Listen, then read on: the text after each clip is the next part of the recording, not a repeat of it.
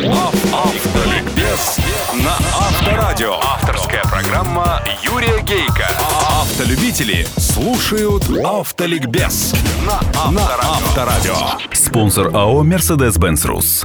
Здравствуйте, дорогие братья-водители, собратья-пешеходы и пассажиры, а также честные профессиональные инспекторы ГИБДД. Светофор. Он такой привычный, родной, ну как руль. Если в автомобиле мы проводим за всю свою водительскую жизнь около трех лет, то стоя у светофоров полгода. Это дотошные ученые посчитали. Тогда, может, поближе с ним познакомимся?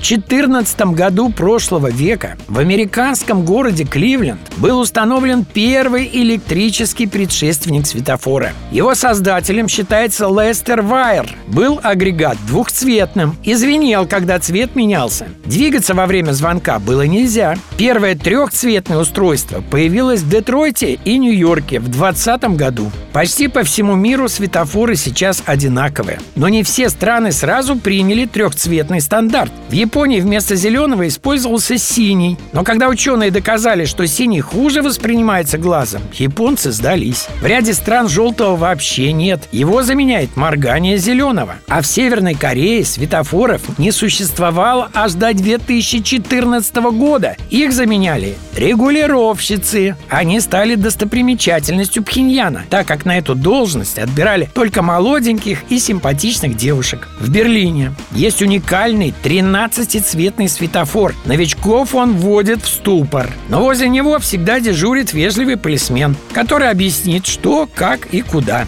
В местечке Сиракузы, штата Нью-Йорк, не удивляйтесь, все светофоры перевернуты. Красный внизу, зеленый наверху, но едут как положено, на зеленый. Просто там живут в основном ирландцы, у которых национальный цвет зеленый, и которые англичан не переваривают. А национальный цвет у англичан красный, как мундиры гвардейцев. Вот ирландцы и взбунтовались, поначалу начали бить красные стекла, зеленый наверх. Во многих городах Северной Южной Америки существуют криминальные районы, где водителям в темное время суток разрешается проезжать на красный, если им грозит ограбление. Удачи всем на дорогах страны и жизни и запаса тормозного пути.